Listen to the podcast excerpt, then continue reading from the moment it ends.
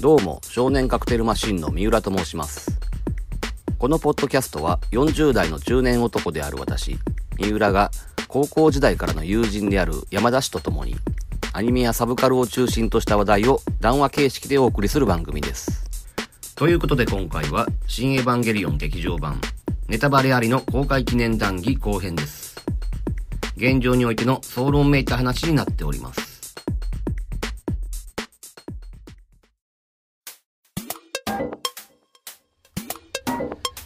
実はだから美里さんが死ぬっていうのもそうやしあの途中で腰を打たれるとかいうのも夏エヴァと同じやしシチュエーションはまるで違うけど。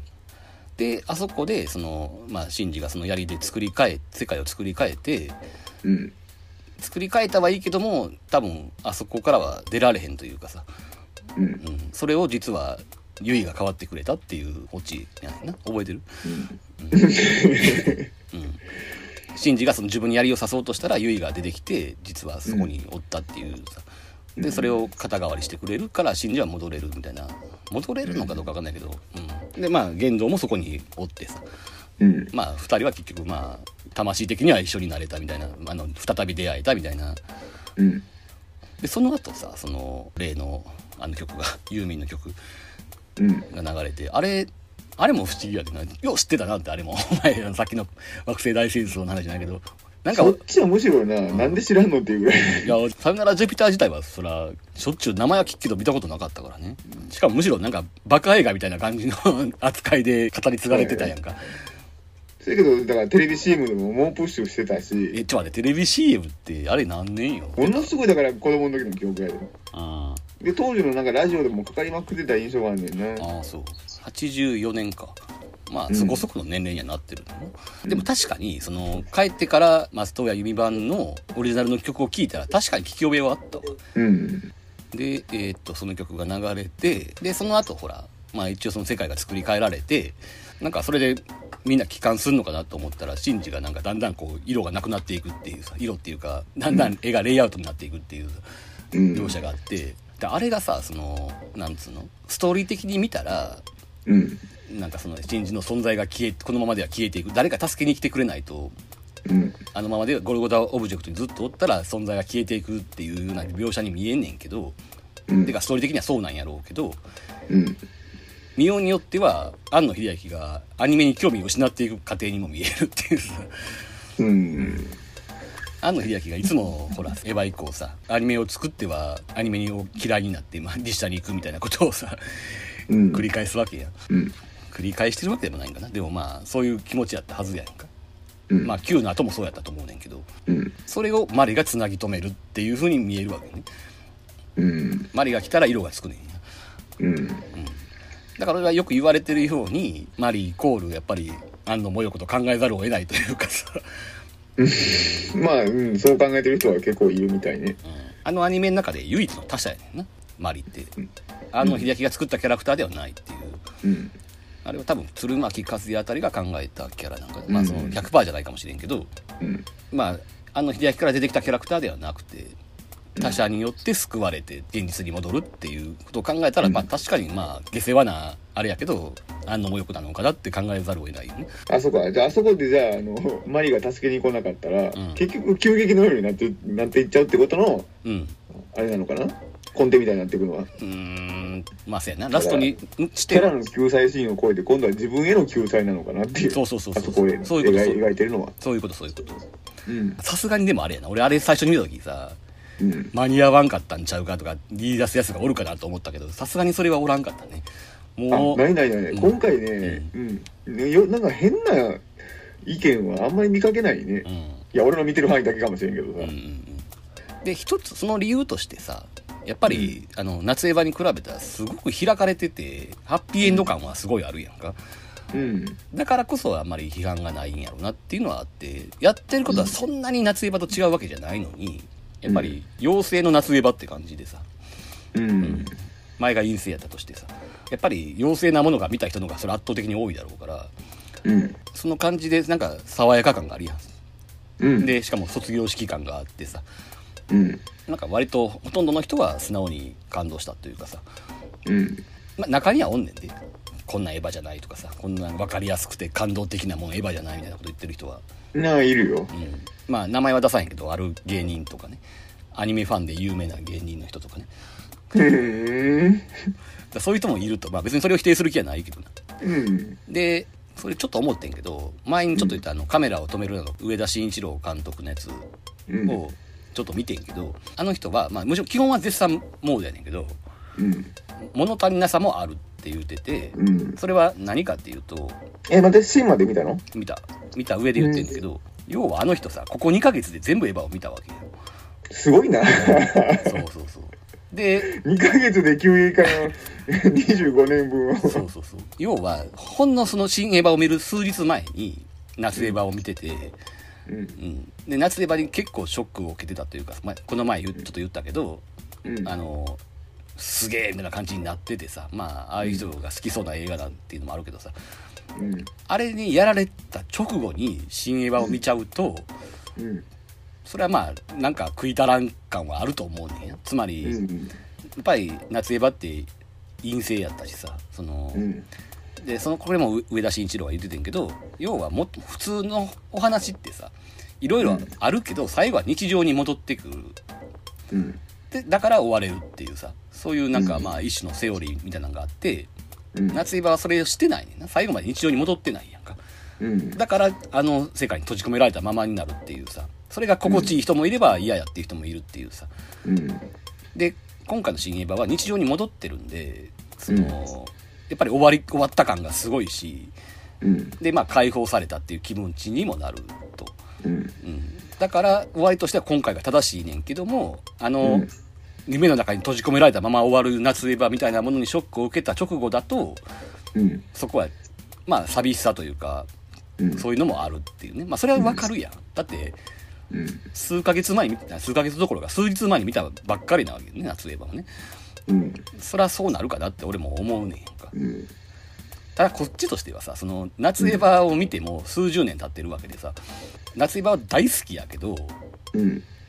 でももういい加減解放してみたいな気持ちもなくはないやんか、うん。うん、もう一生抜けないトゲのままでも嫌ですそうそうそうそろそろ夏エヴァのこと考えるの終わりたいねんけどっていう そのうん。その感情もあるからそこにちょっと気持ちのズレがあるのかなっていうのはね。うん。うん。それはすごく理解できる。だから夏エヴァがやっぱりすごかった。あれにはあれとは違うから嫌やっていう人の気持ちもまあ分からんではないっていうかね。あのそこまでね論理立てて言ってくれたらねうん。納得はする。うん。なんかいいいい意見やなと思うよ。うんうん。それ以外にさなんか割と目立った批判意見意見ってさうん。要はなんでアスカがケイスケとくっつくねんみたいな そういうさカップル中的なそういう批判は結構目にしたけどな。カップリング中はね根強いね。うん。ていうかね結構ね荒れてたみたいよ一部では。そうやろうな。確かに。うん、で今ねうん。カップリング中の逃避先がどこに行ってるか知ってる？知らん、えっ、とねうん、新桜やね。真珠と桜。ああ今ねカップリング中ねどうもここにね活路を見出してるみたい。だから、シンジとマリがくっつか、くっついたのも、まあ、くっついたってな、別に恋人になってるとかそういうことかどうかは、まあ、はっきりしてないけど、うん。まあ、一見そういう風に見えるやんか。そこはそんなに気に入らんのかなっていうな。でうん。その、アスカが、その、うん。誰ともくっつかない方が安心やって言うんやったらまだわかんねんけど、うん。ケイスケは嫌やけど、シンジなら OK って言うんやったら意味がわからんなと思ってさ、何が違うのっていう。ついでに言うとね、多分間違いなく、マキナミって名前は、デウスエクスマキナから来てるんやろうなっていう感じの。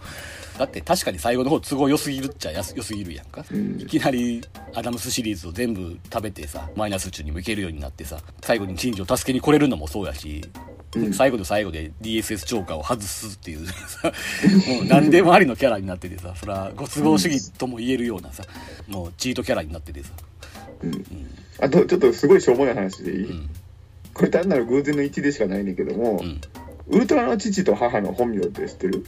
知らん。わかんない。あのウルトラの父がうん、ケンで、うん。ウルトラの母がマリーやね、あ、そうなの？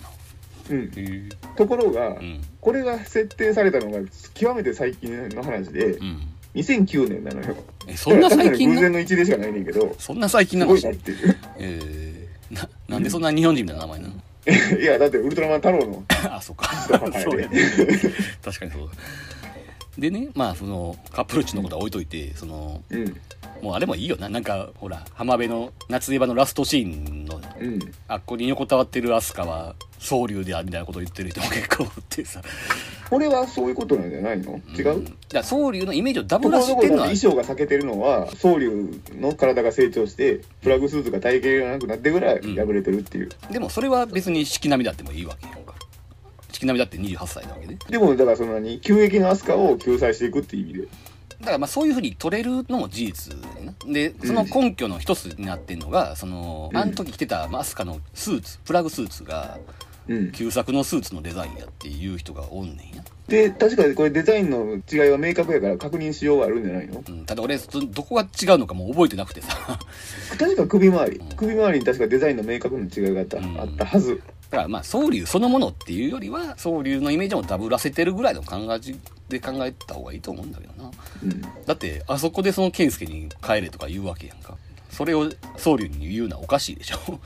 だから総流と四季並みまとめて救ったぐらいのことで、うん、だからどっちとも取れるようにそうっていううこそそうそうとなのかなうん。うん。みたいな感じに受け取ったけどな、わざわざ旧作のラストシーンの舞台なわけだからまあどっちのイメージもダブらしてるのは確かやろうなと思うんだけどね。うん。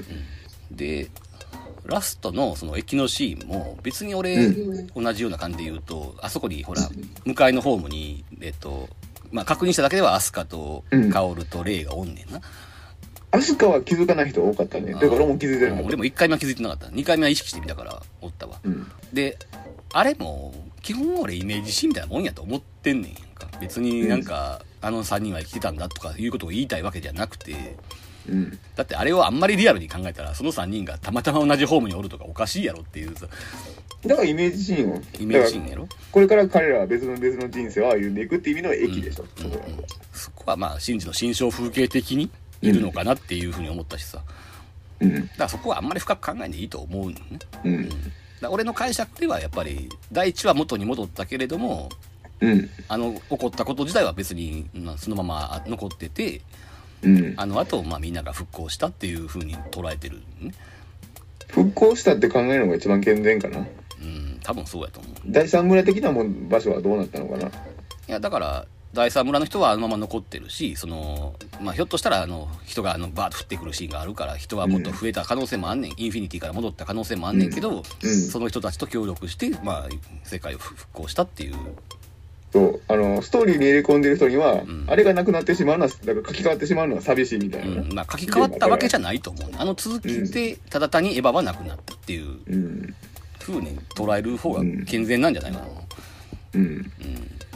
でやな。ちょっとごめん。あのテーマ的な話になんねんけど、うん。そのさっき言ったその日常に戻るのはわかんねん、そそれでまあハッピーエンド感があったしその、うん。やっと終わった感もあるし。うんそれはわかんねんけどうん。これさ昔からあのなんつうの？前のポッドキャストで言ったやん。その今ってその大人になることがそんなに価値あるんだろうかっていう疑問があるって話をしたやん。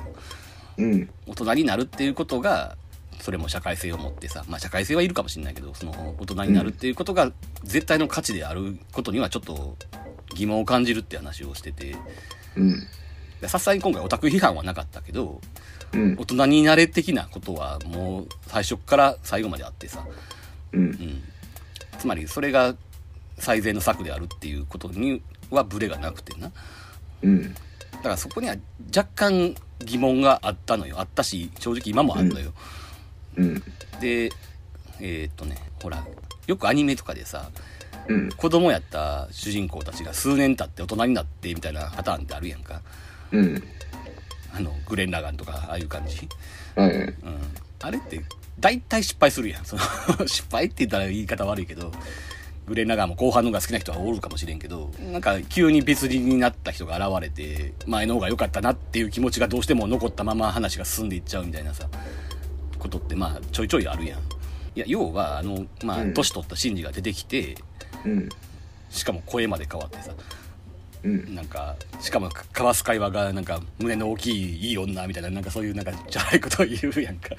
うん。でいやでもあのセリフは結構好きやねんね。あそう。シンジと思えば好き。好き。うん。シンジが絶対言わなそうなことを言うっていう。うん。だからあそこにはそこに価値があるように思うから。だだからこれはもう完全に俺個人的な感じ方やねんけど、うん。やっぱりなうん。あの大人になったシンジを見てうん。なんかでさ寂しいっていうのももちろんあるけどうん。なんかその前につまんねえ大人になっちゃったな感がちょっとあって。あなんか本当にこれで良かったんだろうかみたいなさ。これは単に俺がその精神年齢が幼いからそう思うだけなんかもしれんけど君も可愛いよみたいなことを軽口叩ける大人がいい大人であるみたいなことを言われてもなんか違うような気がしちゃって。うん。それこそさっき言ったあのバーでのなああ、そうとも取れるのか。カリさんとリツコの会話を彷彿とさせるようなちょっとちょっと薄ら寒いセリフがあの開きと考える大人像っていうああ、そうか、そういう問い方もあるのか。まあちょっとこれ俺そう聞くと、なんか急につまんなく思えてくるな。いやごめんなあれ、俺結構嫌いじゃなかったのに。いやあの、シンジが言わなそうなことを言うっていう。いやもちろんそうやね視点は嫌いじゃなかったのに。いやいやもちろんそれを狙ってるのは確かやねんけどさうん。その言わなくなったのはわかるけどなんかうん。つまんない大人感がどうしても俺には感じられちゃってこんなこと言ってるの多分あんまり聞いたことないんで、うん。うん、独特な意見なんかもしれへんねんけど、うん。うん、だからあんまり別にねこれを正しいとかいう気は全くないんだけどうん。大人になる素晴らしさみたいなものまでは言ってないというかさその、ううんん。普通の人になっちゃった感っていうの？うん。普通の人になれって言ってるんやったらまあそれはしょうがないけどさ、うんう。ん、あの駅から出ていく、まあ、要するに電車から降りるっていうのが要するにテーマやんか？あそこが、うん駅である意味はそこやんかうん。今までその新象風景といえばいつも電車の中でごちゃごちゃごちゃごちゃな問答してて、うん。うん、そこから降りて自分で歩き出したっていうことやんかうん。そのテーマはすごくわかるしそのうんつまり電車って行き先が決まってるもんだからそれを自分なしで歩き出したっていうで出た外は実車であるっていうさうんその辺も含めて見事とは思うんだけど、う。うんん、そこだけがちょちょっと引っかかっちゃってさ。いやごめんなさい別にその変に採用されんといて。いや、でもね、そうやな。富の脚本やったらもっと気の利いたことを言うてくれてくれてるかもしれない。うん。俺あの、ゼータの時の23歳アムロがさ、うん。あの、旧作のアムロが言わなそうなことを言う感じっていうのがすごい好きやからさ、うん。結構ああいうのを重ねて、うん。ちょっといいなと思ってたけども、うん。そうやな、もっとできたかもしれんっていう気はちょっとしてくるね。今それの意見を聞いちゃうと。まあ、もっとできたというかそのああいうふうな大人になるべきやって本当に思ってるんやとしたら別にそれはそれで失敗とかじゃないんやけど、う。うんん、なんかどうしても最後の真理にあまり魅力を感じないという問題があって、うんそれそれは元から持ってた今,、うん今の時代にその大人になることってそんなに大事なことなんだろうかっていう疑問もあったしさ、うんそれに上乗せされちゃったっていう感じではあるんだけどね。うん。そういう意味で言うと最初から言ってるようにその第三村での描写から含めてさもう割と言ってることはまともな道徳的なさ昔ながらの道徳的なことやねんな、うん。人と交わりを持ったわざわざさっき言ったあの親戚の家に行くのが嫌だったとかあの辺も含めてさうん。もっとこう他者と混じり合って価値観をちゃんと共有して、うん。ほんで大人になれよっていうなまあ至極まっとうなテーマやねんけどさうん。まあまっとうすぎてちょっとっていう感じはちょっとあるんだよねうん。だから庵野秀明自体がああいう心境になったのかどうかっていうこともあるんだけどねそれこそうん言うたらあの人は物語を作ることでさうん。カウンセリングしてるとこもあるやろうからさうん。なんつうの？ナラティブアプローチっていうの？それで自分は解放されてああなるべきだと考えているのかなっていうところやねんけどねうん。まあ実際あの人だからほらここ数年急激に大人になってんじゃんそのうん。社長になってさ社員のことも考えてさ、うんお金のことも含めて考えてさ政治のことも考えてさうん。とかさでまあそれは結婚したことが大きいと思うんだけどうん。それがそれで一つの正解であることに異論はないけど、うん。うん、もうちょっと最後の真理が魅力的に書かれてたらなっていう感じはちょっとあったんだけどなうん。あとまあね、ここまでさ、25年、尾形さんにやらせてきたのに、最後に、うん。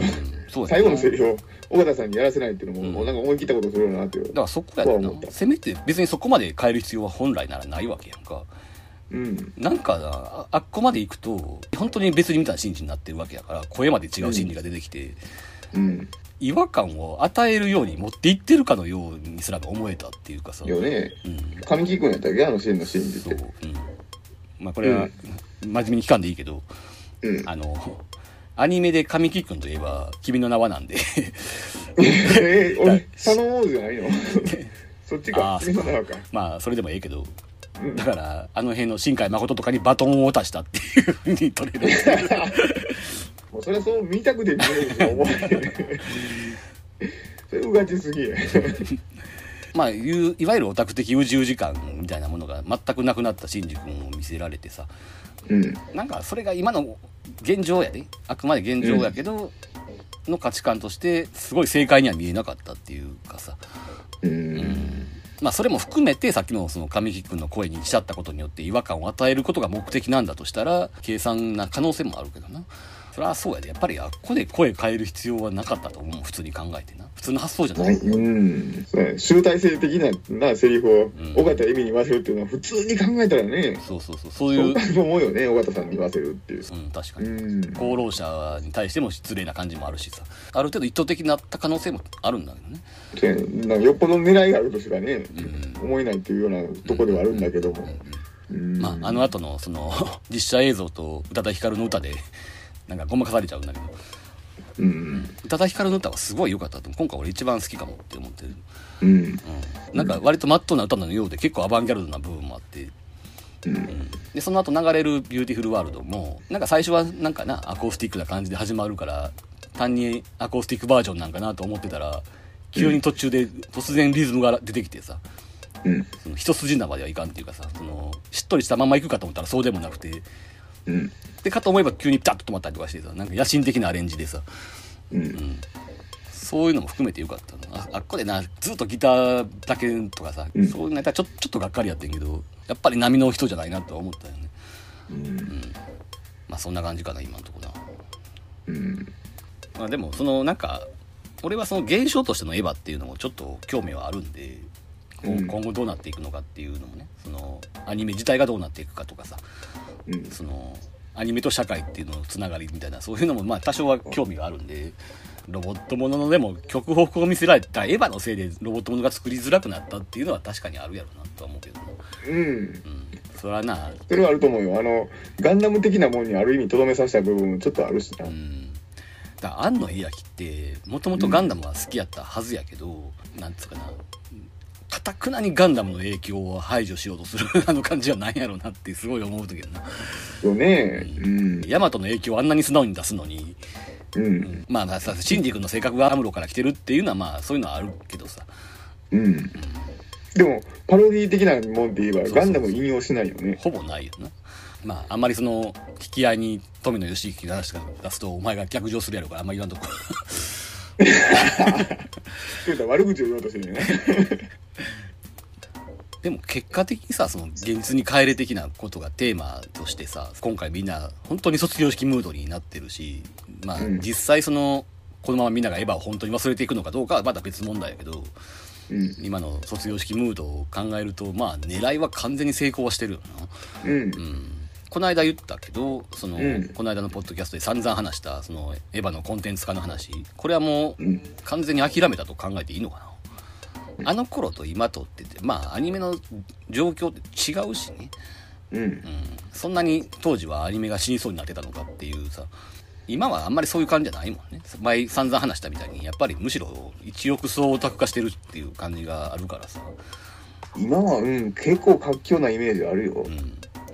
ん、だから、そこを心配する必要はもうないのかなって気もするでもね、作り手が疲弊してるっていうのがね、一貫して、うんあの、な言うてるような気がするんだな。どこのアニメスタジオも自転車操業やと。うんいうことは一貫して言い続けてるような気がするから、そっち方面は多分何何の解決もしてないと思うよ。ただ、アニメそのものが死にたい、うんやったっていう話は、うん結構ね、2001 2000年から2005年ぐらいにかけてはね、俺もそんな気分やったから、うんちょっとわかるのよ、言いたいことは。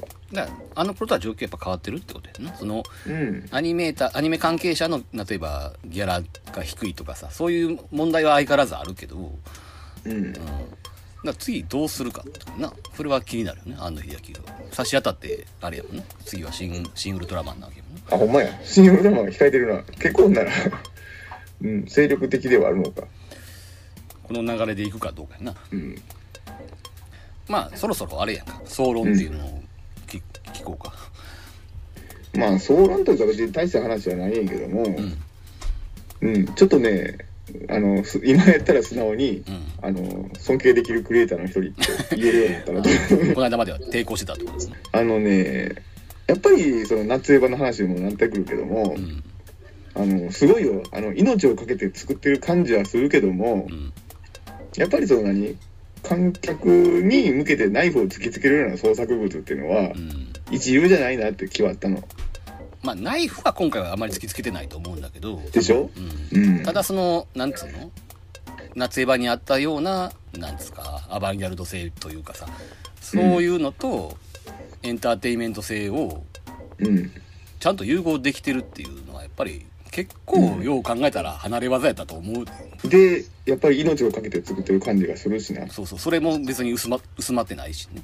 で、自分の考える、俺の考えるその一流のクリエイター像っていうのど真ん中でもないんだけども、うん。うん、でもやっぱり、うん、安野さん一流やなっていう気はすごく思った、今回で。あの、尊敬の念しか抱きませんっていう、かなり、あの、平服してるモードです。でもそういう意味で言うとね今ふと思ったけど、その今のエヴァが大ヒットしてるのってやっぱりさっきから言ってるあの人の独自性っていうものが認められた部分もあるやんか、この人しか作れない映画があるっていうことにまあ世間の人が気づいてさ。うん。で、それは主にオタク性であると。その、うん、うん、そういうとこから生まれたものをやっていうことでそそこを否定されるとなやっぱり違う気もするよなってやっぱり思っちゃうなあのラストシーンがな。うん、なんかやっぱりそれを否定はやっぱり逆説的にできなくなっちゃってんじゃないのって気もする。な、うん、単純に普通の大人になれって言われてもなっていうさ。うん、そこはなまだちょっとモヤモヤしてるとこでもある。今はギリギリなんかはそれはなやっぱりなんだかんだで大人になるっていうのは正しい価値観のように思うからさ。うん、大抵の人は。今は成立してるけど今後どうなんだろうねっていう気はちょっとせんでもないよね。うん、まああの人ほら昔からそのなんか大人のキャラクターにさうん。人生的なことをさなんか諭されるみたいなそういうシーンをすごく入れたがるやうん、んナディアの頃から。うん。トップもそうなんかな分かんないけど。なんかしょっちゅうサンソンとかがジャンにそういうことを言ってたような気がするのよ。それが大人ってことだうん。ことだぜみたいな そういう、うん。あれ多分70年代マナーっていうかさそのうん、やっぱりあの頃厳然と大人っていうのはいてさ。うん、それが子供にその人生の教訓的なことを教えるみたいな行事的な場面を入れるっていうのをそれをある時期からみんなはしなくなってんけどあの秀明は割と必要にそれを入れてるっていう。感じもですもる肝心のサンソンが一個も大人じゃないのにな。確かにね。時々人が変わったようにそういう大人になるっていう。でもそれのその最後の世代かもしれないね。うん。まあでもそんなことを言ってるけどあれやで。やっぱり基本的にはもうありがとうございますっていう気持ちやし。そうな。うん。いいもん見させてもらいましたって感じやし。うん。今手元のちょっと俺のささ喋ろうと思ったメモがあってあさ取りこぼしてるネタがねあのねしょうもないネタやで、うん。あのマーク7以降のうん。エヴァがなんであんなデザインかって話ねあこれあの掲示板のヨタ話にちょっと納得いくような話があったけども、あのロボットアニメが理解できないおじいちゃんのセンスっていうのがあってちょっと納得いってんけどな要はだからさうん。あの玄道と冬月しかいないさうん。やんか。ああそういうことか。うん。うん。でおそらくあのマーク7以降のエヴァをデザインするのは冬月先生やろうと。でもおじいちゃんやからロボットアニメのかっこよさが全く理解できないってできないっていう ちなみにその8号機はまスルあいやいやちゃうやん。続いてるよ。な7号機の後って言うけどまあ順番から言って8号機のが後に作られてるんやとしたらーうん。まあ8号機はまあかっこいいやん。割と。うん。まあでもあれビレカスタムっていつも名前書いてあるもんな。だから強奪者やから そっか。ネルフのセンスじゃないよ。うん。とりあえずさ今まあ映画見たあたりからさうん。その初日のなうん。結構もう他のことが手についてなくてさその、うん。エヴァのことばっかり考えててさうん。この23日でやっとちょっと落ち着いてきたぐらいなまあ2回目見た以降っていうかさ、ううんん、な感じやねんけどあれやねん。初日の日の夜12時からうん。小沢健二の新曲が出てるわけよ。うん。配信やけど。うん。それも一応落としてはいるけどうん。それすらまともに聴いてないぐらいの感じになっててさうん。それよりもユーミンの曲を聴いてるっていう まして劇劇中主要曲でもないのに、いあの、そうねユーミンの方でな、サイナイトみたいやろ。その時はだからそれしか聴けなかったからさうんはい次どうする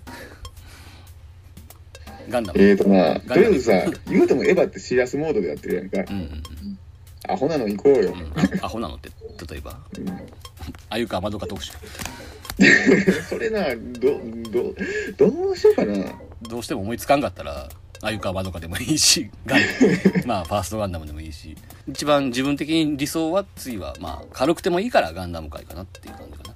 でも待って、そのエヴァ来てガンダムと来たら、うん。次はさ、の IQ 低い話やな。次ぐらいにだからああゆかまどかになるんじゃない？エヴァガンダムあゆかまどかっていう アニメ3部作第3の衝撃。サードインパクト日本のアニメ史は、エヴァガンダムオレンジロード。はい。まあどうかな。はい。いや、まあまあ、いいや。でも、とりあえず、お疲れ様っていうことですよ。はい。いろんな意味でね。ファンの人もね。うん。うん。はい。その気持ちは確かにあるので。かまあ、かといって、その、明日からエヴァを忘れるってことはできませんけどね。うん。しばらくは引っ張るし、まあ、オタクの性分として、ブルーレイが手に入るまでは多分終わんないので。終われないね。あと、記録全集もあるしね。あ、うん、任せる。もうよろしく。まあ、それだけはもう無理してでも買うから。うん。うん。OK。まあ、それまでは終わんないけど、ひとまず、お疲れ様ということで。次回、あの、あゆかまどかで会いましょうっていう。あれかなとかじゃないんでしょ。ということで、今回はここまでです。えー、それでは、さよなら。